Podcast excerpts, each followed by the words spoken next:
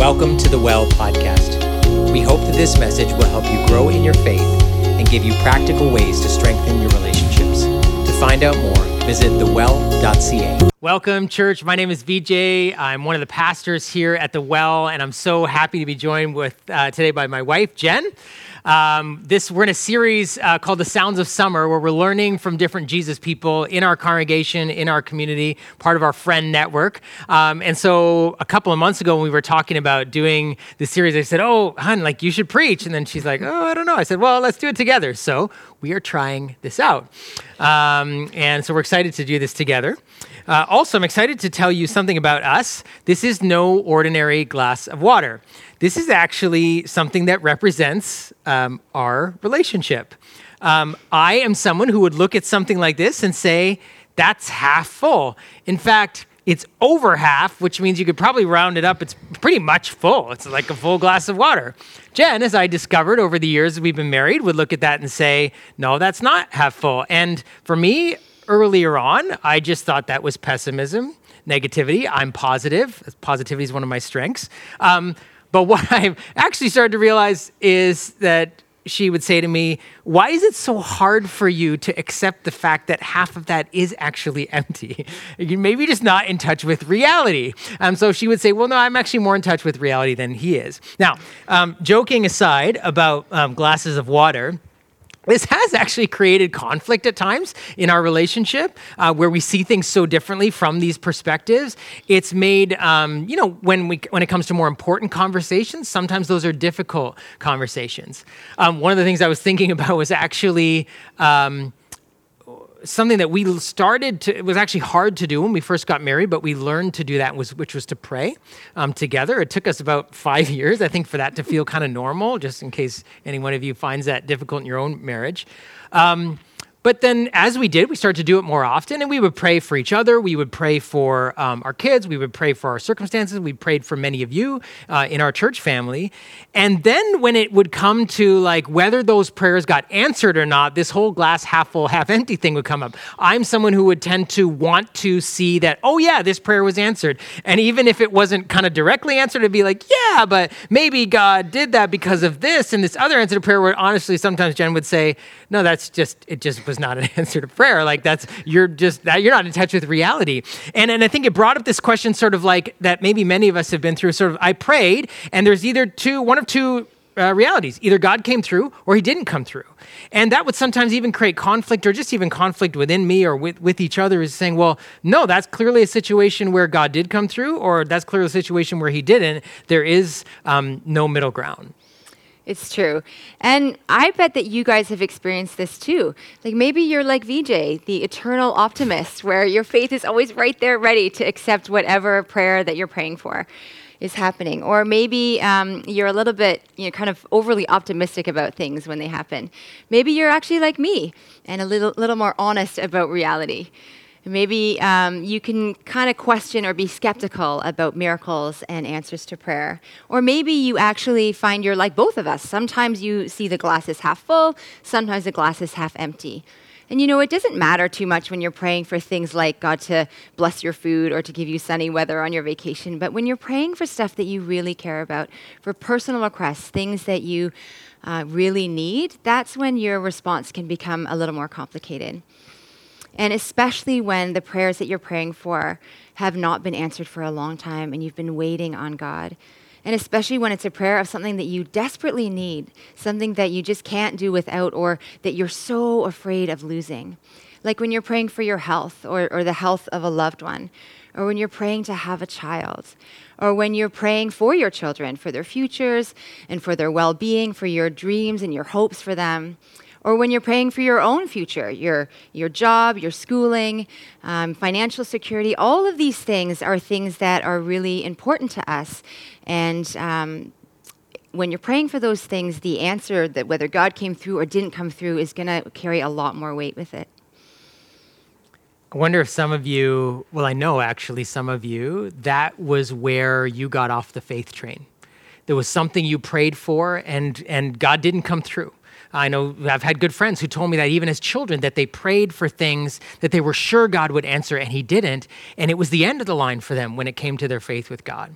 Now, maybe some of you would say, well, no, it wasn't the end of the line. I, I don't not believe anymore. Um, but it's left you stuck. Um, you've been trying to maybe um, maybe feel like you go through theological gymnastics to try to explain what God might have been doing and why He didn't. Or maybe you just feel yourself recoil a bit when people would say, "Oh, we should pray about that," or "You should just have faith." That it's affected you somehow, and that you're stuck between some of these realities of God did come through, God didn't come through. Those are the only two options. But um, what if there was actually a third option?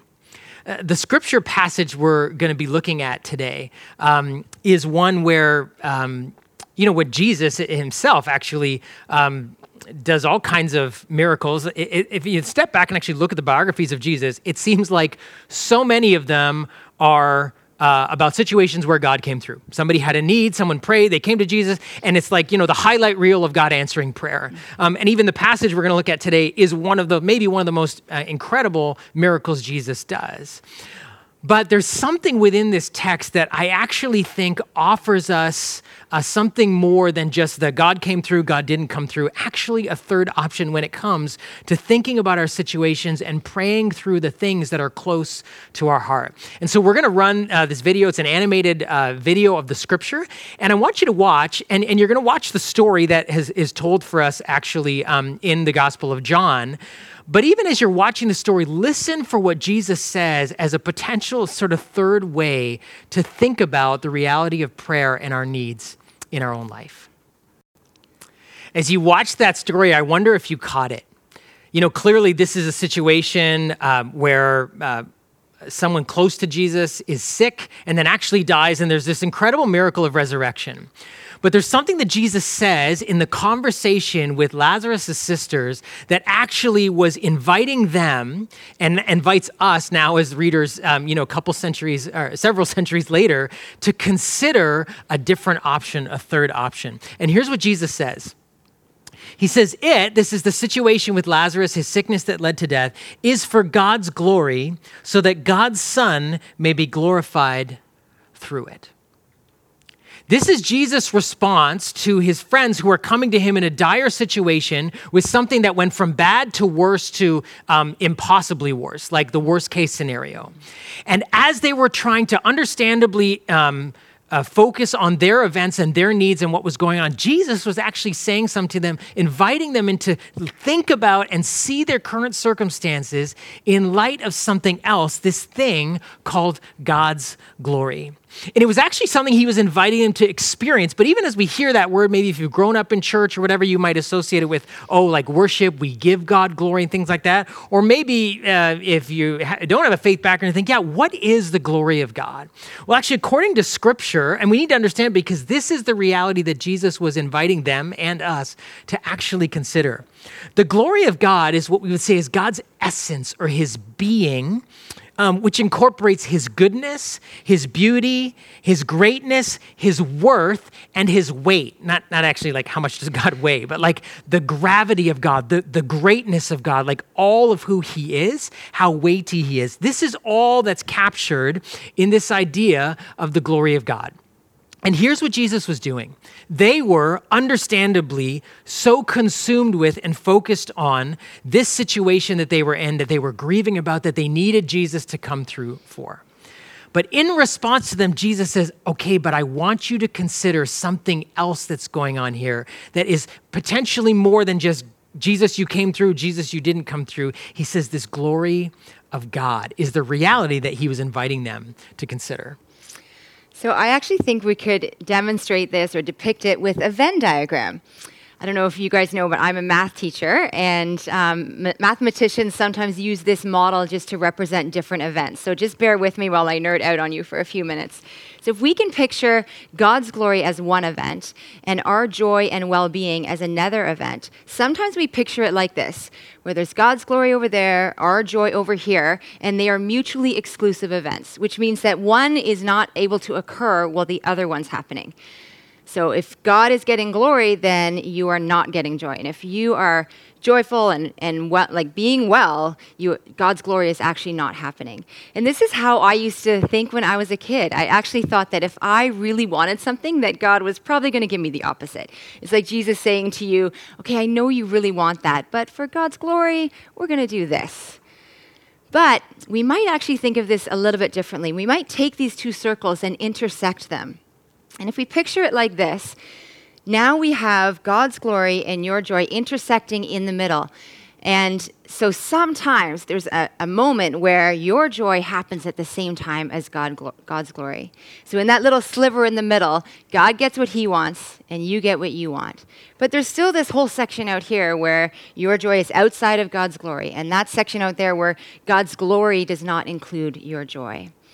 Well, I actually think when Jesus says to Martha in this story, this is for the glory of God, that he's actually telling her that there's something much bigger going on than what you're seeing right now. And that actually he wants her to picture it like this that God's glory includes your joy, but there is so much more to it. And he's trying to reinterpret their circumstances in light of this third category of God's glory if I could put it into uh, Jen uses math, I use words, okay? Jesus and God's glory is the bigger story. Like there's their situation, which he was not ignoring, which he was attentive to and actually involved in, and they were needing joy to come through because something tragic was going on in their lives. But Jesus was saying to them, Yeah, but there's a bigger story, not a different one, not something over here, like Jen said, separate, but there's something bigger of which this story is a part of. God's glory is the bigger story. And, and I think there's actually clues in the text to help us understand well, what does this mean and how, what, how could that relate to my life as I'm working through my own things, you're working through your own things that you're praying for and waiting for. How is God's glory the bigger story in your life? Well, one of the things you'll note in this is it, it's like Jen was saying, God, Jesus was reinterpreting their story in light of God, in light of God's glory. And one of the most significant ways he does this is if you notice, he says, um, you know, they find out Lazarus is dead, and Jesus Jesus says, no, he's not dead, he's just sleeping. Now, in the ancient world, they used the word sleep uh, interchangeably with death in the sense that they would refer to death as sleep. But clearly, the disciples, it wasn't always used that way because they think Jesus actually means Lazarus is sleeping. They're like, oh, well, then if he's sleeping, let's just go wake him up. And Jesus like, no, no, okay, he's dead. Like, this is a bad thing. And, but Jesus already was redefining death into this thing called temporary sleep. He says, Look, in your life, in your world, death is the end. Death is the worst thing that could possibly happen. Death is the final, it's period, full stop, it's over. And Jesus says, Yeah, but in my world, in the glory of God, death becomes temporary sleep. And that's why he says something so beautiful I'm going to go wake him up. You see, even in the ancient world, they would have used these terminologies. Maybe they would sleep, but nobody said this. You know, when they said someone's asleep, they're dead, it's over. And Jesus says, no, in light of the glory of God, the way God works in the realm, in the world according to God, God's greatness, God's beauty, God's goodness, God's weight, sleep or death becomes temporary sleep, and I am going to wake him up. This is the first clue of Jesus inviting them to see what was going on in their lives in light of this bigger reality of the glory of God. But then he goes on, and, as you know, as Martha says to him, "Oh, like um, uh, uh, the, the brother's dead. She's pretty much sure that that's, that's the end of the story. Jesus says this to her I am, Martha, the resurrection and the life. And this was a statement that again was trying to get her to see her circumstances in something much greater. And he says this about himself not just I do things, I am I am the resurrection and the life. What do those words mean? Well, as we understand them, we actually start to understand what does it mean the glory of God and how is it bigger than the story that we are in? The word resurrection actually comes from the Greek word anastasis, and it, it literally means for something to be raised up or to brought, brought back or brought back up again. And Jesus here is talking about the physical death and physical resurrection of Lazarus. And we know that because he actually goes and raises Lazarus from the dead. Um, Dave was saying in the, in the KJV version, you know, when it says, like, was he actually dead, that he had been dead for four days. The King James, which is the Old English, they actually say, when Jesus says, let's move the stone away, they, it says, no, he stinketh, which is kind of funny. But um, it was like, no, he was actually dead. Jesus says, no, I'm the resurrection of life. I have the power to actually take someone who was dead who's been in a tomb for four days and raised them to life. So he was talking about physical life being raised from the dead. But then he says this, but I am the life. And if you've been around our church before, you've heard me preach on this many times because it's so significant. It's from the Greek word zoe. This doesn't mean about, you know, your biological sort of blood through your veins, breathing kind of life. This is about when we say life to the full, when I say, oh, I feel so alive in me. Jesus says, I am both the resurrection, the one who can raise physical life from the dead, but I am also the life. I am the source of vitality. I am the one that makes you truly and fully alive. And this is what is so amazing about the glory of God. It's not this abstract, impersonal kind of something to do with making sure God gets his due of worship. He's saying, no, you're going through a situation of life and death right now. In fact, life that has moved to death, and it is the end. But I am the resurrection and the life. I both have the power to raise dead things to life, and I can do it also from the inside of you. The Zoe, bring the Zoe life out of you that you become alive, that I am the one that represents those that are truly and fully alive. That even death becomes temporary sleep, and in me you can have life. Which is amazing, and it was amazing for them. And as, as tragic as the death of Lazarus was, the reality is they only had to wait four days, and their brother came back to life again. But I know in my life, and I'm sure in many of your lives, most of the things you have prayed for, you've actually been waiting longer than four days for. It's been months and years. There's been things that you say, that's actually past the point of no return. So, what does this mean for us? How do we understand our story in light of God's glory. If God's glory is the bigger story, not something disconnected from our joy, but actually so connected to it, how do we, as we are people in the middle of it, how do we wait and, and actually begin to, could, is this something we could actually experience now? Well, the good news is, yes, it is. We can actually experience the glory of God, His essence, the Zoe life that we're talking about here, part of God's beauty um, in the waiting when we have a personal encounter with Jesus. And in the story that we read today, we can see that personal encounter because Jesus has it with uh, Mary and Martha. A personal encounter with God's glory while we wait for the rest of the story. And so when you read the text and actually look closely at how Jesus speaks with Martha and Mary, you can see that. He's actually a really close friend of theirs. It says in the text that Jesus loved Martha and he loved Mary and Lazarus. He was like a close family friend, not, you know, a stranger asking, uh, asking him for prayer. When he came to their house, he was a close friend coming to talk to them. And um, he speaks to them both when they're in their time of need. They're both grieving. They're both they have just lost their brother. They're both in a, a painful time, and uh, you know, kind of going through the same thing. Yet Jesus, when he speaks to them, treats them totally differently. They have completely different encounters with Jesus. So Martha comes to Jesus first, and she says, "Lord, if you had been there, my brother would not have died." And I think she kind of means, you know, Jesus, you could have healed him. Why didn't you come through? Why weren't you here? I, I feel like I can't, I can't say that to you because that wouldn't be polite. So I'm just going to state that you weren't there. and, she, and she doesn't really know how to ask, but that's what she really wants to know. And then right after that, she says, But I know that even now, God will give you whatever you ask. And even here, I think she's thinking, um, it's not polite to ask you for what I really want um, which is that you would do something now. Could you heal Lazarus now? Could you bring him back from the dead? Um, but I can't ask that, so I'm just going to ask you to ask God for whatever you want. You know, Jesus hears what she says, but then also he understands her heart and what her underlying question might be. And he addresses it directly. And he answers her and says, Your brother will rise again. That's the question she really wanted to ask. And Jesus answers it right away. So then uh, Martha's still not sure what he really means by that. So she says this She says, I know he will rise again in the resurrection at the last day. And so the Jewish people believed that there would be a resurrection day and everyone would rise from the dead again. So she was saying, okay, I know that there is a resurrection day. Are you talking about that day? Like, are you just talking about how we're going to rise, you know, we're all going to rise together and Lazarus will rise then? Or are you actually talking about today? Are you going to do something now? Are you going to come through for me? And so that's her underlying question. And there's even a deeper question under there, too. And Jesus knows that this is a time to challenge Martha to a deeper level of faith. Her underlying question underneath all of that is what is the full extent of your power? How, how much power do you really have, and how much do you love us? Would you do this thing for us? And then so Jesus answers her and he says, I am the resurrection and the life. And then he challenges her and asks her a question. He says, Do you believe this? Mm. He's calling her now to a deeper level of faith. Are you ready to believe in who I am, even though you haven't seen it yet? And this is enough for Martha.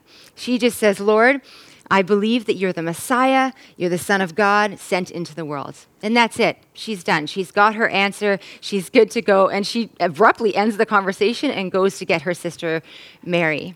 You know, Jesus knew that what Martha needed was a conversation. She needed a safe place to ask some questions. And she didn't even feel safe to ask them. She kind of said some things, and Jesus knew what she really was asking and answered those questions for her. But Mary had a whole different need, and her conversation with Jesus was totally different. When she hears that Jesus is there, she runs out to him and falls at his feet. And then she says the same thing that Martha says. She says, Lord, if you had been here, my brother would not have died. And again, it implies this idea that God, you did not come through. I can't say it, but I, but I feel it. Why did you not come through? And so she seems to have some underlying questions as well. But Jesus knows that she actually doesn't need an answer to her questions. She needs something different. And instead of saying anything, he just totally ignores her statement and any underlying questions. He doesn't even address them or answer them. Instead, he's just immediately moved and he weeps with her. It says, Jesus wept. He just enters in with her and grieves with her. He doesn't scold her like a cold hearted theologian. Some of us picture God like this theologian who would say, Well, why are you crying? Don't you know I can heal him? Don't you know I've actually raised other people from the dead? You know, haven't you, um, do you have no faith? Do you not believe that I have the power to do this? No, he doesn't scold her because she doesn't need a scolding right now. She's just watched her brother suffer and die. Mm. And she needs someone to comfort her, someone to be alongside her and cry and weep with her. So Jesus does that for her. And you know, Jesus knew that in a few minutes he was going to resurrect Lazarus from the dead, and then everyone, all their tears would turn to tears of joy. And that was going to happen in just a few minutes. He also had said earlier in the text that he was glad that he wasn't there to heal Lazarus he actually was excited that God's glory was going to be, be shown through this miracle that he was going to do. He knew what was going to happen, but he set all of that aside and entered right in with Mary in her place of grieving and in her pain. So Mary and Martha both got to see the glory of God while they were waiting. It was only four days, but they saw his glory by the way that he entered in with them. And he gave Martha an opportunity to, to discuss it and, and answer some questions, and he gave her truth. And then for Mary, he wept with her and showed her that God, this is a God that is like no other God, one that enters into our pain and is not afraid to grieve with us. And Jesus knows that you and I also need different things. We all have different needs. We all have different underlying questions. And he's able to meet the questions that we that we ask him and and the ones that we don't ask him, the unspoken needs that we have in our hearts.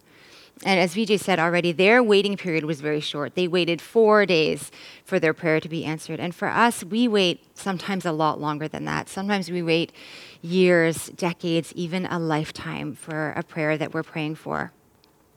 But even though we might have to wait a little longer than them, Jesus still offers us a personal encounter with his resurrection and, and, and Zoe kind of life. He offers us dialogue without judgment, comfort in our grief, a hand, a hand to hold, or someone to carry us through um, our difficult times, and he even sometimes challenge us to uh, a deeper level of faith with him you know, if God's glory is the bigger story in our lives, sometimes this can make us feel like, oh, so you're making all these difficult things happen so that you can sort of make yourself more glorif- glorified. And, and I don't think it's like that. And that's not actually how it went down in, in the story. It is to say, though, that God is always inviting us to share his perspective and to see things from his view and to recognize that what is going on in our life right now is not the full story and it's not the end of the story. And so while we wait, because we're all waiting, we want to invite you to, to say this is actually can be our story too that we can have a personal encounter with god's glory not in sort of a lofty kind of uh, theological sort of way um, but actually like like jen described in these personal encounters of jesus coming close to mary and to martha and to us too while we wait for the rest of the story while we wait for resolution to come, while we wait for resurrection life to come, while we wait for the Zoe life to come up within us, it actually comes through Jesus saying, I want you to invite you to experience this now. And so, what we're going to do as we close our service together is actually lead you through a prayer exercise. And this is actually something that's going to invite you to engage your imagination. And so here's what I want to say no matter what age you are as you're watching, no matter what your faith background is, no matter what your personality is, whether you're a half full, half empty, whatever, wherever you happen to be in your situation, this is one of those ways that we can actually use our imagination, not in an imaginary, like un, like a fictional way, but to actually put ourselves in the place, like through a story like this, to say, and to actually give God the opportunity to come and speak with us. And so we're going to use this scripture kind of as a pathway, and Jen's going to lead you through a prayer exercise that follows sort of a sim- similar pattern. And the goal of this is actually to create space where you can encounter God. Even if you say, I don't even know if he exists, I want to invite you to engage in this. Don't say, oh, I'm more of an intellectual. Let's not let any of that be barriers for us. I want to invite you to, to just take this space as she leads you through this this morning, to not only encounter God, but to actually say, this is something I could begin to do regularly in my life because Jesus is alive and he is speaking and he does want to, um, to meet with me. And so I'd invite you to just uh, listen and engage along as Jen leads us. Okay, in the text it says, Now Jesus loved Martha and her sister and Lazarus. So I just want you to take some deep breaths and just slow down your breathing. And as you're inhaling, you can just say in your head, Jesus. And as you're exhaling, say, I know you love me. Jesus, I know you love me.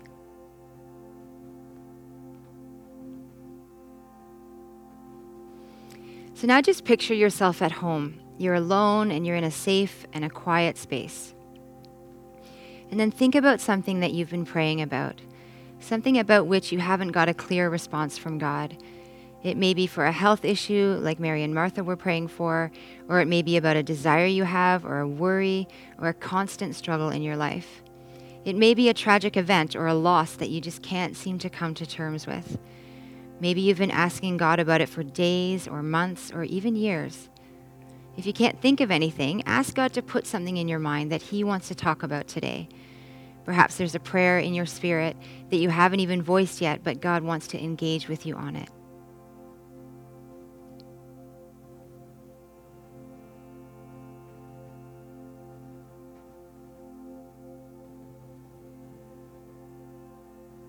So, whatever it is that comes up for you, just pray about it again and keep imagining yourself in that place while you pray.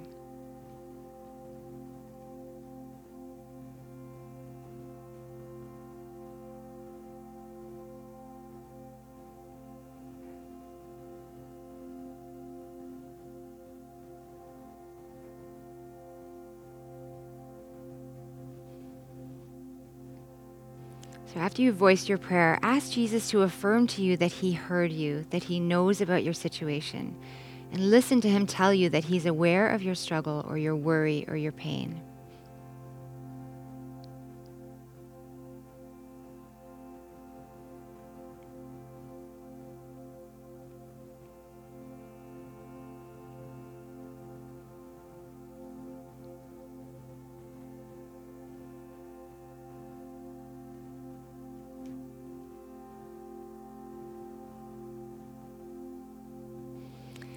Now picture Jesus coming to the door of your house and go to the door and greet him.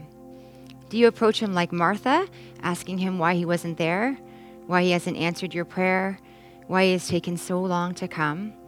Or do you approach him like Mary, running to him and falling at his feet in grief? And don't judge yourself for how you approach Him. Either approach is completely appropriate. There's no right way to approach God in our pain. What is right is that you are coming to Him, not how you are coming to Him.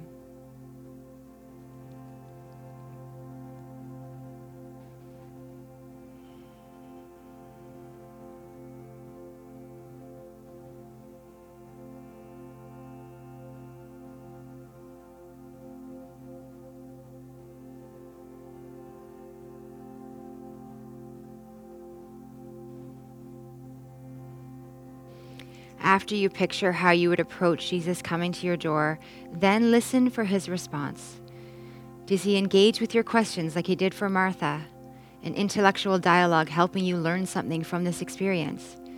Or is he deeply moved in his spirit and he weeps with you? Take a few minutes to observe his response to you. See, picture him weeping with you or answering your questions or dialoguing.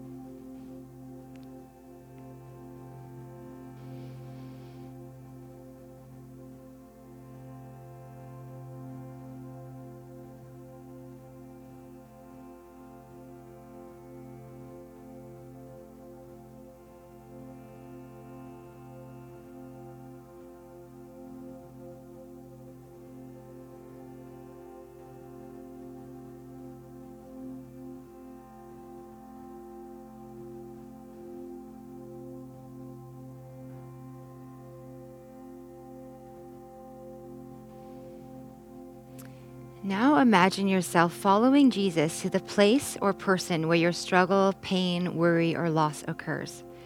This may be an actual gravesite of someone you have lost, or it might be the home of a person that you're praying about, or maybe it's a location where the tragic event occurred, or it could be the place in your own home where you often pray about it. If you're not sure where to go, ask Jesus to take you to a place or a memory, and then just follow him there.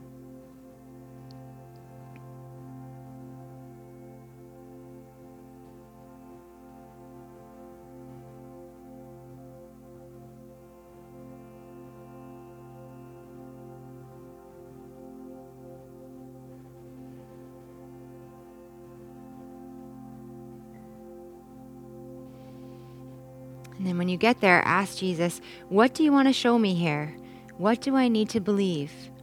Is there a bigger picture that I need to become aware of?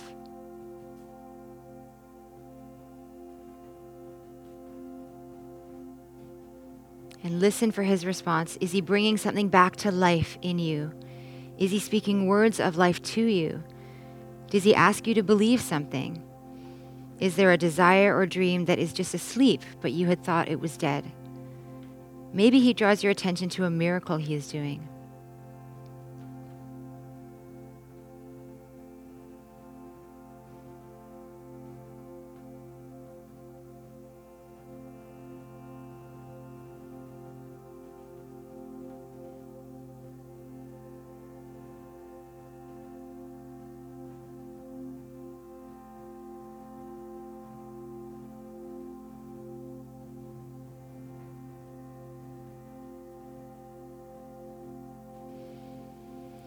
Now just take a moment to thank Him for anything that He's revealed to you today.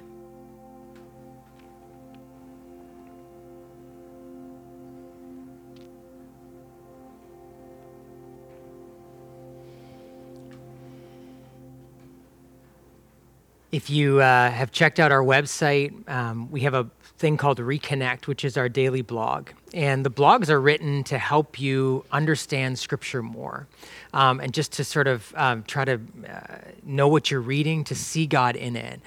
So, actually, this week, what we're going to do is we're going to have five different days of different prayer exercise, exercises like the one Jen just took us through. And the goal really is just to encourage you to continue to make space for you to encounter God and for Him to come to you.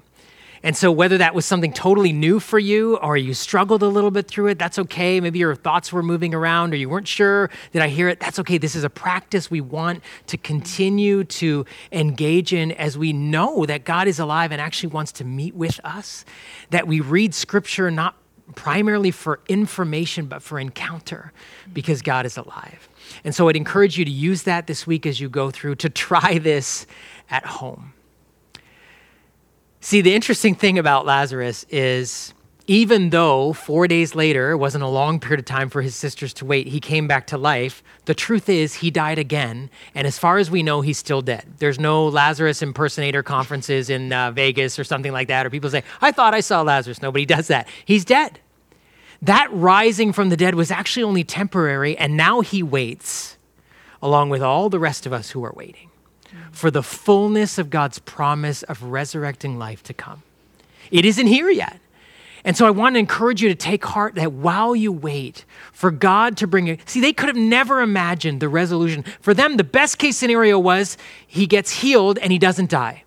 And then after that had come, they thought, well, now we don't know what to do. They had no idea what God has in, had in store for them and um, not, not just what was going to happen to their brother, but the personal encounter they were going to have. And so I just want to encourage you and invite you as you do that to say, okay, God, you are able, while I wait for that resurrection, the true resurrection of my body and all of the things that are broken to be made new, you can actually begin to make me alive even now the dead things in me, the lost things in me, the broken things in me to become alive again. And so the worship team is actually going to lead us in a song called Resurrecting. And it's basically saying, God, Jesus, you who are the resurrected King, can you make me alive too? Um, and some of you can say and sing that with confidence and joy and expectation. Others of us, we may feel like my faith is hanging by a thread. Let this be a prayer to say, Jesus, you're alive. Can you make me alive again? And so I'd invite you to, as you go, I just want to bless you. I want to bless you with a, an experience of new life coming up inside you. That the things that have been broken or lost or dusty or even dead, that you would, even this morning, even as you've heard the songs, even as you've sung, and even as you've listened to God's word, that something alive in you is, is happening again. And just to know that that's something God is doing. And so uh, go in the name of the Father and the Son and the Holy Spirit. Have a great day.